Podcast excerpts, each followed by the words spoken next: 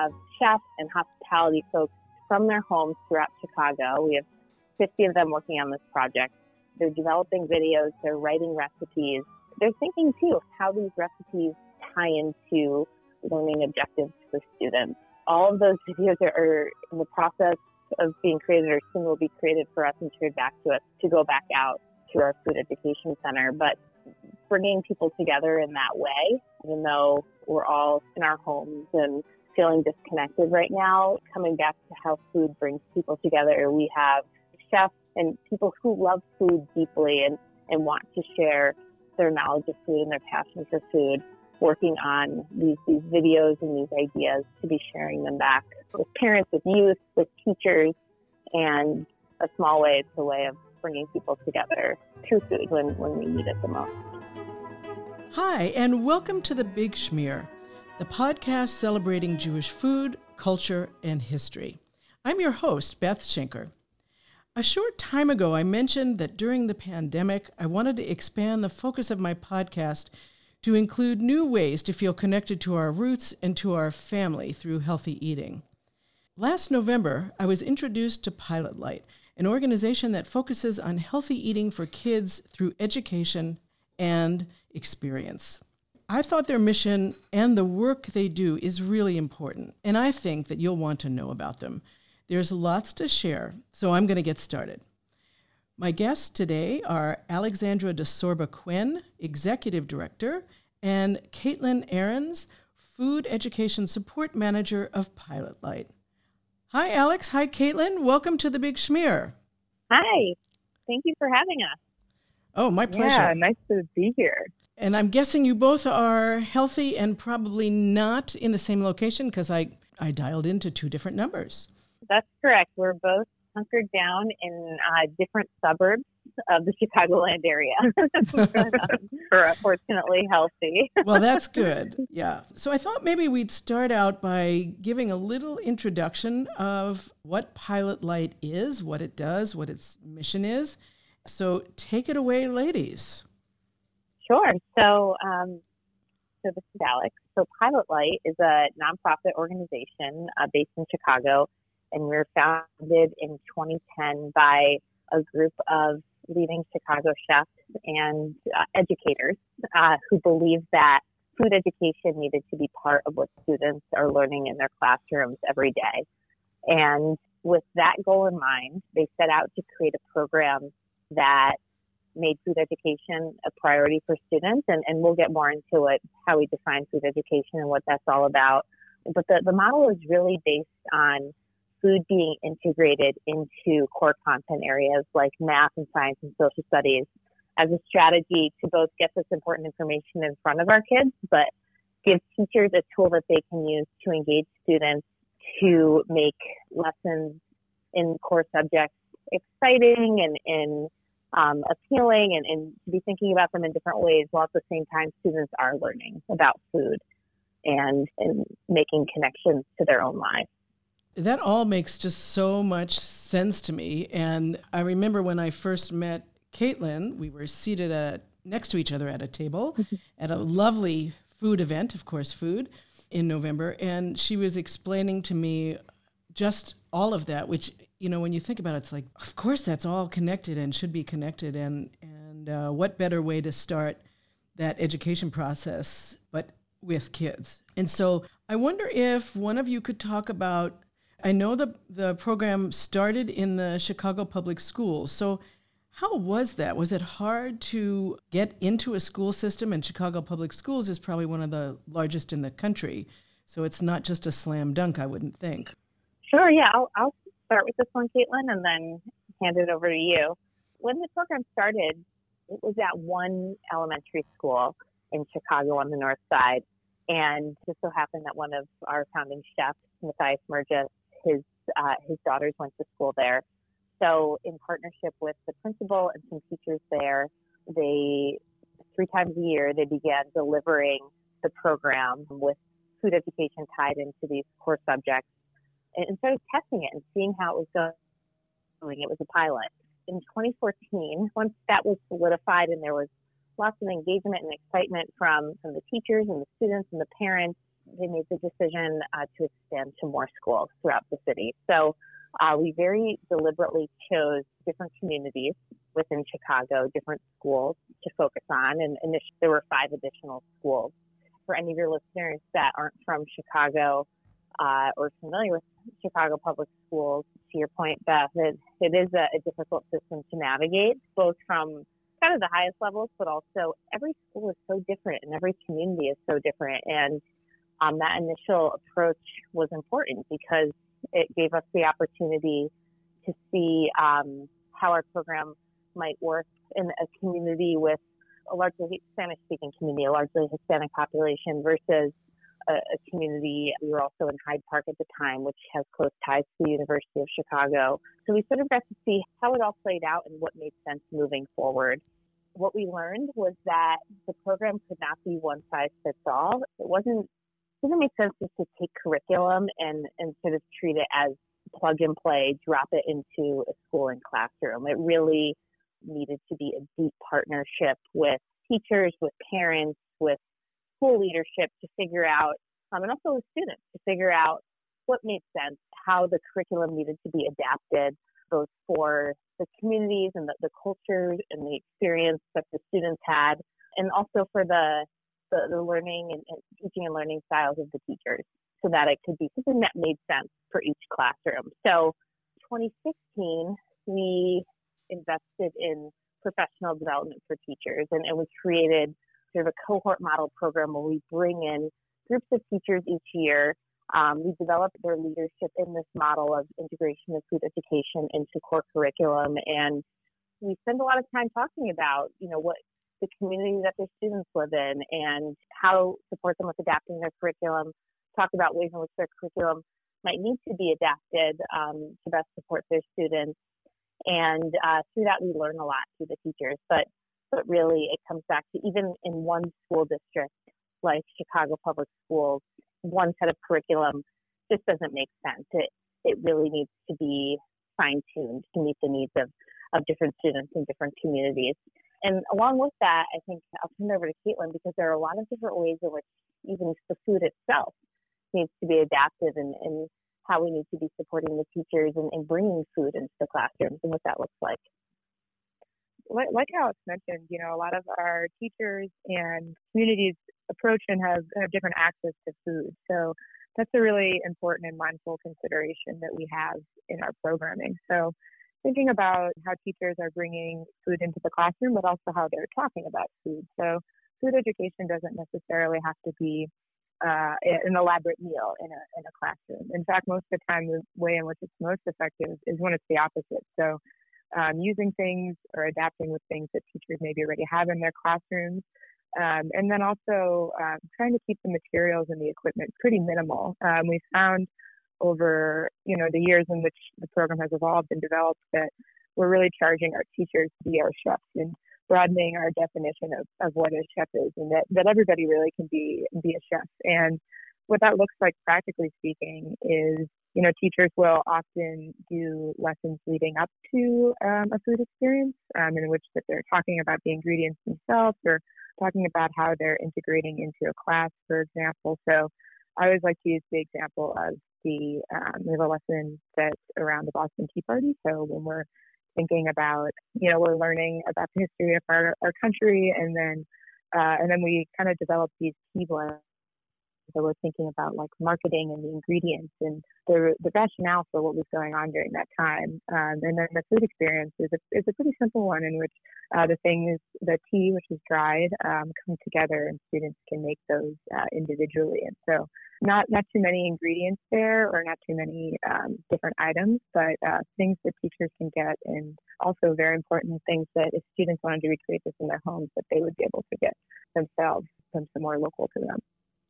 So I wonder if we could just back up a little and talk about maybe how Pilot Light interacts with all these different components. And by that I mean you've got teachers, you've got students, you've got parents, you've got schools.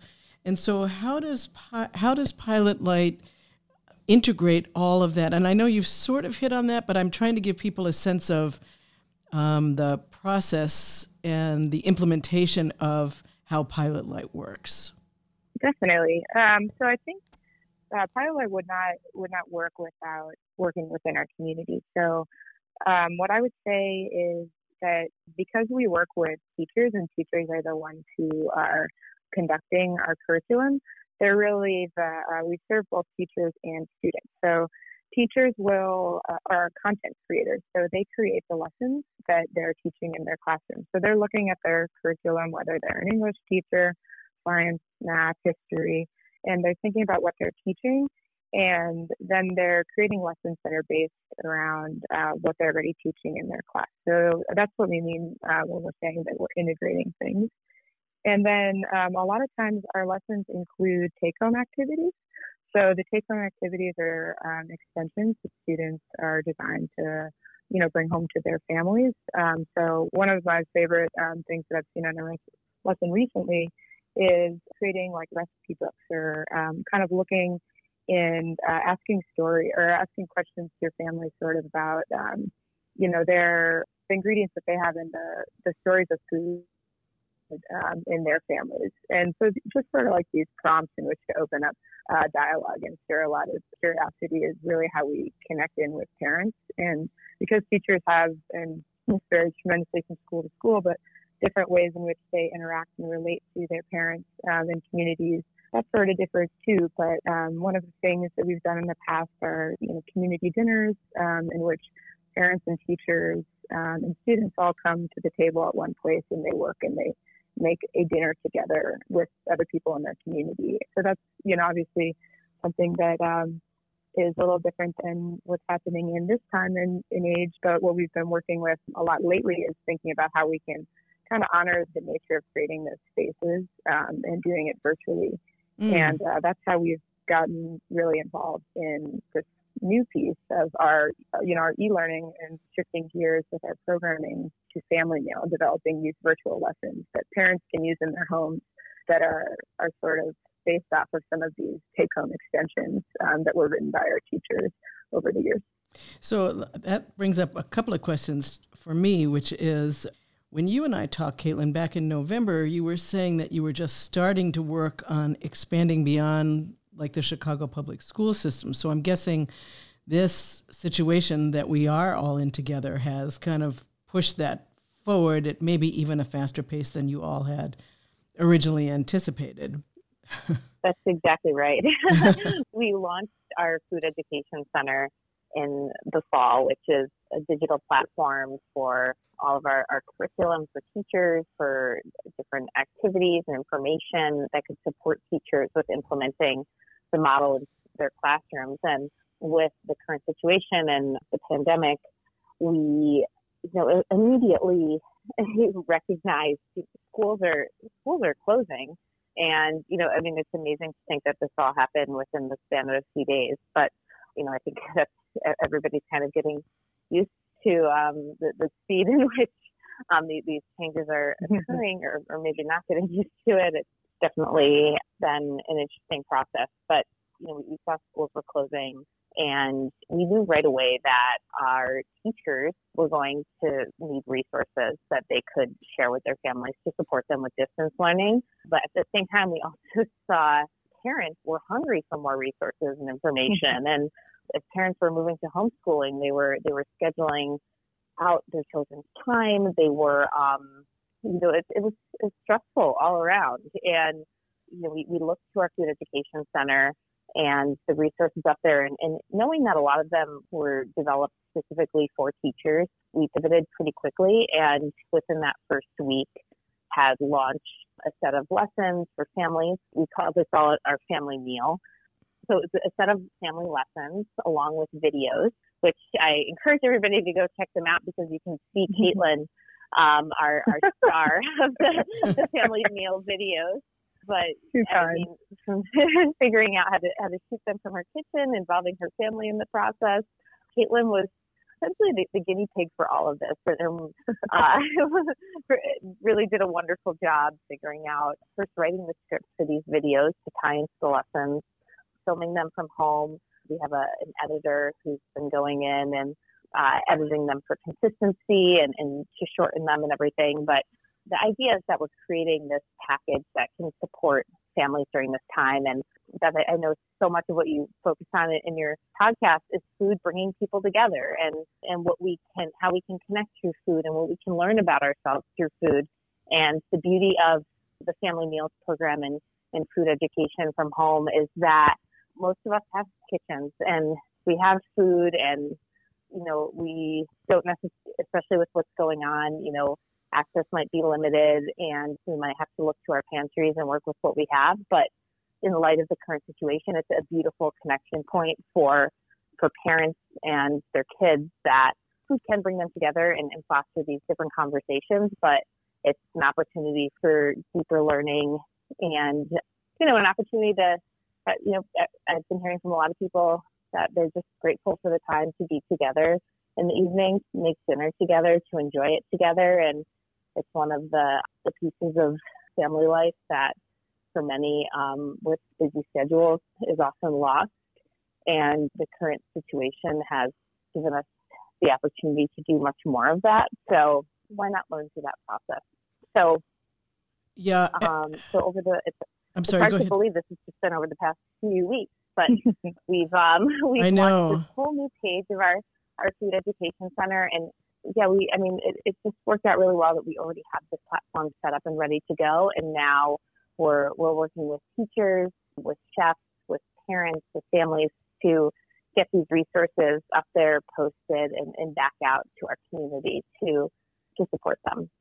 So, what I'd like to just jump in and say is that the website is really very clean and clear, and you can find your way around really easily.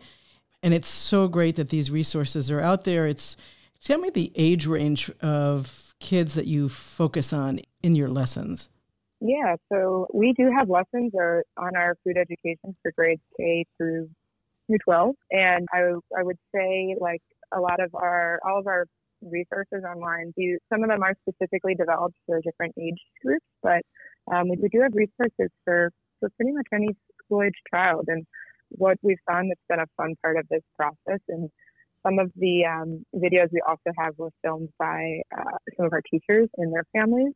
And uh, one of the first ones was actually one of our, our teachers who encompassed all of her children, which I thought was really great. And she talked about different tasks that each of them could do. And I believe they're, um, correct me if I'm wrong, Alex, but I believe they're in different grades in high school and then one might be in middle school. So just kind of a fun thing to think about with that and um, how she adapted a pretty simple recipe and was able to, to use it across those age groups. So I'm sure that people now are saying, why don't you give the website so that we can go there? So, Caitlin, tell us the website address and what we can find there. Sure. So you're going to go to foodedu.pilotlightchef.org. And then uh, that's our whole center. And then it's going to be backslash family dash resources backslash. And there really are lots of areas of information for parents, for kids, that I think people will find really, really helpful. So um, thank you for being out there and, and doing that. I know one of the areas that you are working in is the area of advocacy, and I wonder maybe you could talk a little bit about that as well. Sure. Um, so, as, as, I mentioned initially, our mission has always been about bringing food education, providing it to all students in schools. And there's sort of two paths that we've gone down for this. The first is, you know, first, you know, we wanted to, we want to provide this access, and we recognize that working through policy and advocacy is, is really one of the main channels that we can pursue to do that. So the first step in this process two years ago, we recognized that we hadn't really defined food education very well for teachers in particular. And, you know, we kept going into schools and, and saying, you know, we're, we're pilot light, we're going to support you in integrating food education into, into your classrooms. And, and immediately there was you know, assumptions made about what that means and whether, you know, it ties in cooking or nutrition. Our team kept coming back to this point of that food education is so much more. And sort of related to what I spoke about earlier, Beth, in your podcast, the, the, the component of food being so much a connection point for us all. We wanted to better define that so that we could support all of these goals going forward. So we convened a group of experts in food and education and child development uh, we worked with the University of Chicago and we hosted uh, what we called our food education summit. And we we brought these experts in. We had teachers and community members and parents involved as well, but brought everybody in and said, you know, what should food education? How should we define this? Um, what does this mean to you? And we collected over two days. We collected all of this feedback. As you can imagine, it was extensive, and it was wonderful to come out with these these perspectives and, and thoughts. And we we then took them to a group of teachers and worked with them to build out our food education standards, which are on our website.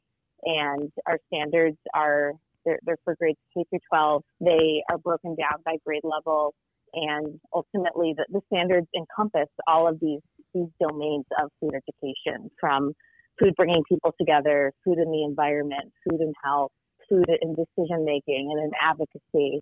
And we published those standards in fall of 2018. And, and the idea of that document is it does provide this, this more holistic definition.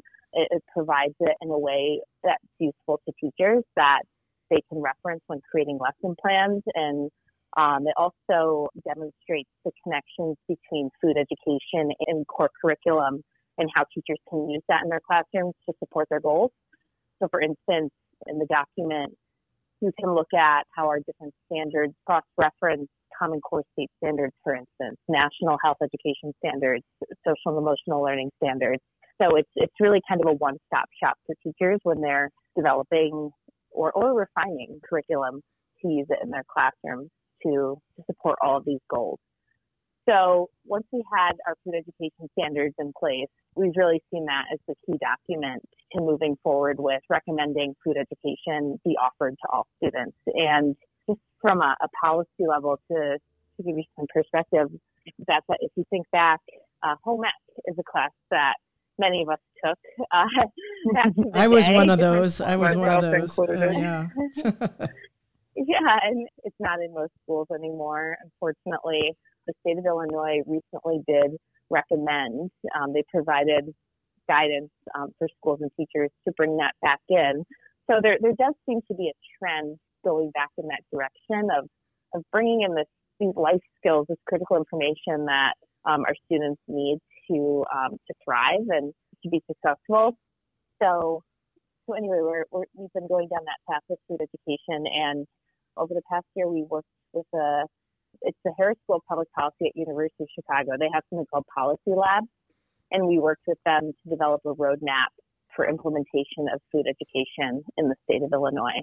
So that's sort of one path that been going down. But I'll turn it over to Caitlin to talk about some of the work that our teachers are doing um, in their own schools and communities to um, to advocate for change in, in areas related to food. So something that we've um, we've really been uh, fine tuning with our, our teachers um, has been what we call advocacy projects or advocacy lessons. And uh, those are something that our teachers work on at the end of the year or they culminate at the end of the year, but um, they think about throughout the entire year. And the, the idea behind that is really that the students can be the agents of change in their own communities. So thinking about the students really drive the project. So thinking about an issue that they have in their community that they you know, want to find an approach to and want to think about how they can, you know, combat it. And so over the years, different projects have been done on things from food deserts to food insecurity to bees to banning styrofoam, all sorts, and bu- building gardens, of course. And the neat thing about these projects is because the students drive them, there's investment from the whole the whole classroom in that component, and the teacher really just acts as a facilitator to, to help the students enact something that they're they're hoping to change within their community. And right now we have our teachers working on lessons in a in a new way. So thinking about how they can um, help people within their community, broadly speaking, and incorporate this into the lessons that the students are learning for the rest of the year. So I'm excited to see what what's coming down the pipeline, so to speak. Um, I know. Uh, myself, when when I walk around um, in my neighborhood, I you know see great examples of things that people are doing, and it's such a such a good time to find the generosity of those within the community and how they can help others. And we're looking forward to seeing how that happens in our classrooms too. It sounds like you are already answering the my one of my last questions, which was even though oh. it, even though even though it's a bit too soon to really know what the new normal is going to be like, I'm guessing from what you've already said that Pilot Light is already thinking about that. And I'm wondering how different or not you're seeing the role of your organization moving forward. It's definitely been top of mind recently. And like you said it's hard to say at this point what what that new normal will be, but we know at least to the end of the school year and probably well into next year, if not for longer, is that for some the educational side there will be an emphasis on uh, and the need for distance learning opportunities um, like the ones being offered by Pilot Light. So we've been really working to shore up those resources and for for your listeners, we're launching new family meal lessons and videos every Monday, Wednesday, and Friday at 4 p.m. and they're they're shared on our social media platforms, Instagram and Facebook, and then also posted to the Food Education Center. So it's something that that you can schedule into your time. But the other piece of it too is that we recognize how this is affecting the restaurant community. And as I've mentioned a couple of times, we're, we're founded by chefs and we have very strong ties the restaurant community in Chicago. Consider them our some of our greatest partners and, and supporters. So in the short term, we've taken a couple of steps. And first, how do we bring what we're all missing back into homes? Again, sort of like I, I spoke to before, and even calling the family meal program family meals was based on for anybody who hasn't worked in, in a restaurant or in the service industry before. Um, there's a meal shared by staff in restaurants before service begins, and it's a time to come together to show appreciation for each other. So we're sort of pointing to that, the meaning of that in creating this program. And uh, we've also, the, the support of a generous supporter, we've put a call out to the hospitality, the food and hospitality community in Chicago to apply to create family meal videos for us. So we have chefs and hospitality folks from their homes throughout Chicago. We have 50 of them working on this project. They're developing videos, they're writing recipes, and they're they're thinking too how these recipes tie into learning objectives for students. So all of those videos are, are in the process of being created or soon will be created for us and shared back to us to go back out to our food education center. But bringing people together in that way, even though you know we're we're all in our homes and feeling disconnected right now, it, you know, coming back to how food brings people together. We have chefs and people who love food deeply and, and want to share their knowledge of food and their passion for food, working on these, these videos and these ideas to be to be sharing them back with with parents, with youth, with with teachers, and a small way it's a way of bringing people together through food when, when we need it the most. Oh, that's that's really beautiful, and I'm looking forward to seeing some of those videos myself. I just wonder if there's ways that you will be able to find ways to measure the impact of your program, particularly this kind of mm-hmm. new segment of how you're operating with all these video pieces and not yeah. and not Great. being in touch with the teachers and the students like you were mm-hmm. before. Great question until now, um, we have a program called our Food Education Fellowship. And um, our fellows are teachers in Chicago who uh, deliver our program throughout the year um, on a weekly basis. And the teachers span different grade levels. Um, some of them focus in specific content areas, like math or science. They've developed their own evaluation plans. So um, while they're all looking at the impact of the program on food education related outcomes for their students, they're also looking at food education and, and academic performance indicators, for example, or some of them were looking at attendance and if their, their students were coming to school more on pilot light days. So that's how we've been approaching it for the past year. And um, you're right, that introduces a, a new challenge. And we've been talking a lot about this in the short term We've put a survey on our website to ask parents and, and anybody using the resources to share feedback with us. But we also, on the, the back end, we can look at number of, you know, engagements and views with our, our videos. We can look at downloads of our materials. Through our current food education fellows, we can collect data from parents to confirm that this is what they need at this time and, and that this is, you know, they're using it, that it's, it's supporting them and, in bringing food education into their homes. And this sort of anecdotal feedback too has also proven uh, very useful in, in these early days of this transition. Uh, and I'll just give you an example. One of our teachers shared that she was hearing from parents that they were getting very concerned about their students meeting different uh, Common Core standards. And those standards are being communicated to them from their teachers. And then through homeschooling, they were able to sort of tell where their children were struggling and, and just looking for more resources to support them in specific areas.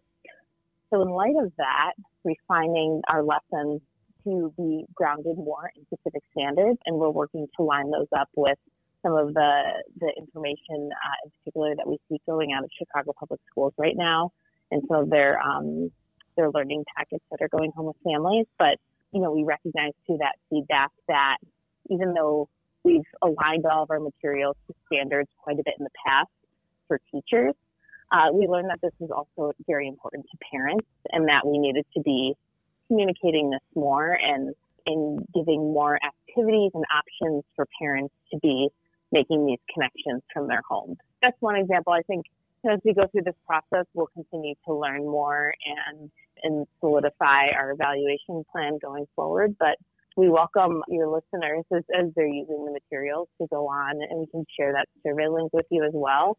But to go on and to give us feedback on what else they need, what can support them, and and, and bringing this into their homes and also telling us like what conversations are you having at home in, in light of these materials how is it impacting your children all really important work and i wonder if you could just give that website one more time that website address um, so you will find our resources at drumroll please um, foodedu.pilotlightchefs.org backslash family dash resources backslash Perfect.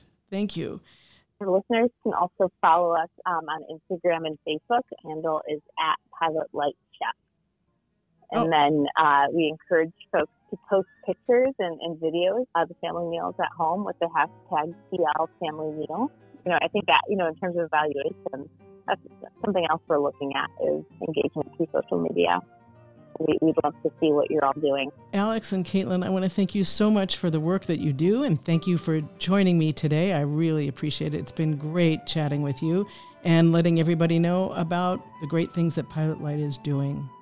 Thank you so much, Beth, for having us. We're, we're so grateful for the opportunity and especially in light of the, the, current situation, being able to share this out with your listeners and their families um, is incredibly helpful to us. So Thank you.